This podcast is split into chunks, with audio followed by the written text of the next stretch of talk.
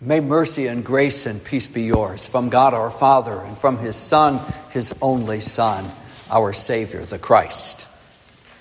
We ask questions all the time, but why do we ask questions? Sometimes we want information, sometimes we want an explanation, sometimes we want affirmation. How far is it to Lubbock? How many credit hours do I need to finish my degree? How did St. Louis City do in their first MLS soccer game last night? They tied one to one. Those are questions about information. Why did you spend all that money on things you don't even need? Why did you think that putting chocolate chips and anchovies on a pizza was a good idea? Those are questions asking for explanation. Am I doing the job right? Did I choose the right color of paint for the bedroom? And up in the balcony in the eight o'clock service, when we had children playing hand chimes, did I hit the right notes at the right time? Those want affirmation. There are questions and more questions in Mark chapter 8. May the Holy Spirit give us attentive hearts and expectant, and expectant minds this day, that we will ponder God's word to hear law and gospel, especially the good news in questions and confession, command and prediction, rebuke and challenge.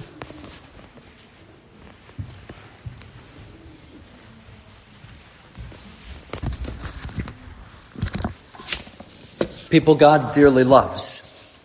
Jesus and his disciples are up north in Israel. They're near the villages of Caesarea Philippi. As they walk down the road, he, Jesus has two questions. First, he asks them, Who are the people saying that I am? What are the crowds telling about me? What are you hearing from them? The disciples offer a variety of responses. Some say that you are John the Baptizer, come back from the dead. Some say that you are the reappearance of the great Elijah, and some say that you are one of the other prophets of old. Jesus may be nodding silently at each of these answers, but then he asks a second question What about you? Who do you say that I am? And is it a surprise? It's not to me that it's Peter who opens his mouth first. You are the Christ, the promised one, the Messiah. Jesus' questions lead to this confession.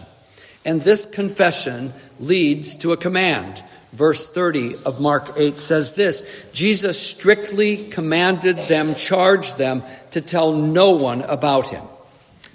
Later on, Jesus will do the complete opposite. On Easter night, our Lord will command them to proclaim repentance for the forgiveness of sins in His name. At His ascension, Jesus will charge His disciples to be witnesses from Jerusalem to Judea to Samaria to the ends of the earth.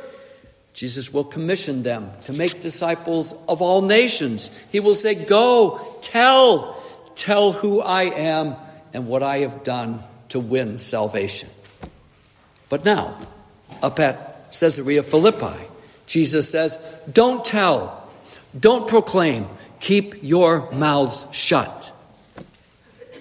If you're a bit confused, the very next verse gives us the answer. It tells us why. Mark records this. And he began to teach them that the Son of Man must suffer many things and be rejected by the elders and the chief priests and the scribes and be killed and after three days rise again.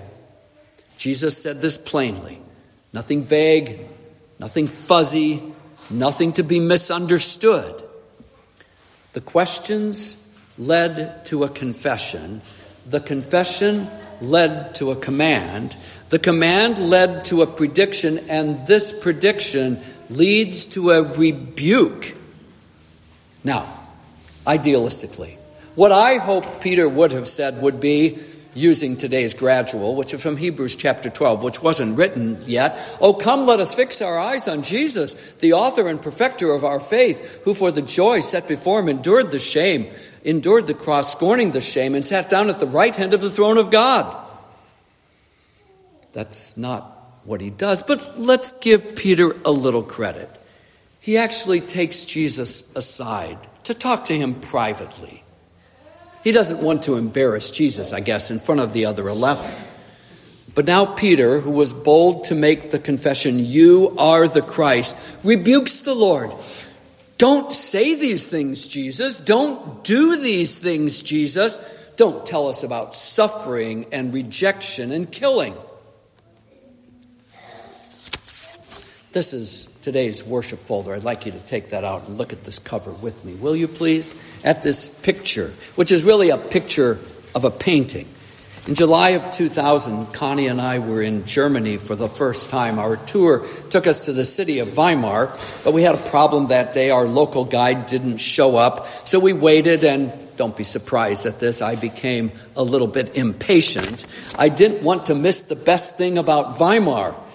Well, when they told us we had less than 30 minutes until the bus would get there, off I went. I hustled to the church of St. Peter and St. Paul to see an altarpiece painted by Lucas Cranach the Elder and his son, Lucas Cranach the Younger. Real creative names back then.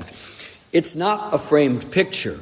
It's a panoramic, and this is the center portion of a winged panorama above the altar. It's over 12 feet tall and 10 feet wide. It's stunning. It's stunning in its depth, in its detail, its depiction of Christ, Christ Jesus crucified. I'm not going to explain it all. I don't have time to do that. That will happen some other, in some other place. But I will say this. This painting illustrates our hopelessness under the law. We must die. We will die. But this painting also presents Jesus as the final and complete sacrifice. All the other details take second place to Christ on the cross. John, he's the one with his arm upraised, points to Jesus, the Lamb of God who takes away the sin of the world.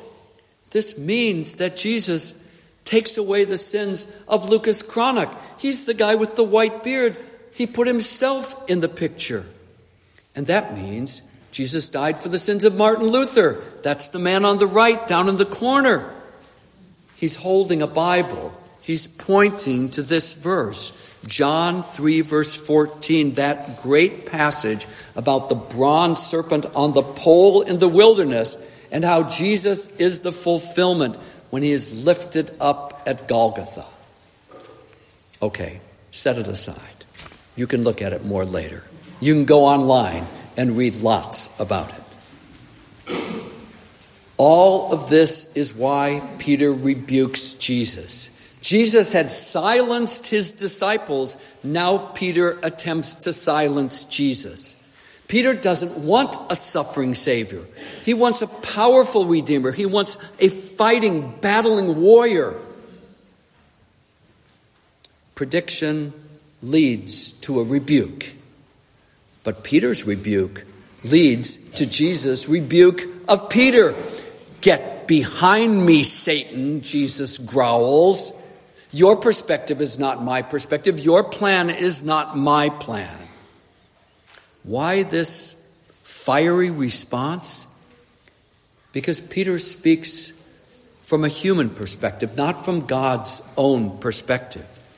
And just as surely as Jesus was tempted out in the wilderness, as we heard last Sunday, Jesus is being tempted here. Tempted to take the easy way, not the way of the cross.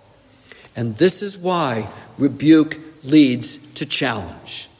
The disciples and the crowd are setting their mind on the things of men. And so are we. We want a Savior who will act, who will act how we want Him to act, who gives us an easy way, who lets us hold on to our idols. But Jesus tells them, and He tells us, deny yourself, take up your cross. This is how you follow me. This is that cross shaped walk, as the hymn writer said because saving your life means you will lose it. But losing your life for my sake and for the gospel means you save it. It isn't in my title, those six words, But I'll say this we have come back to questions. There were questions at Caesarea Philippi. There are questions today here at Crown of Life. You have them. I have them. We all have them. They're short and simple, but they are strong and serious. Here is the first one Am I loved? And the answer is yes, you are. The second question is this Am I worthy of being loved? And the answer is no, you are not, nor am I. But here is the good news. The good news today, the good news for you, the good news for me.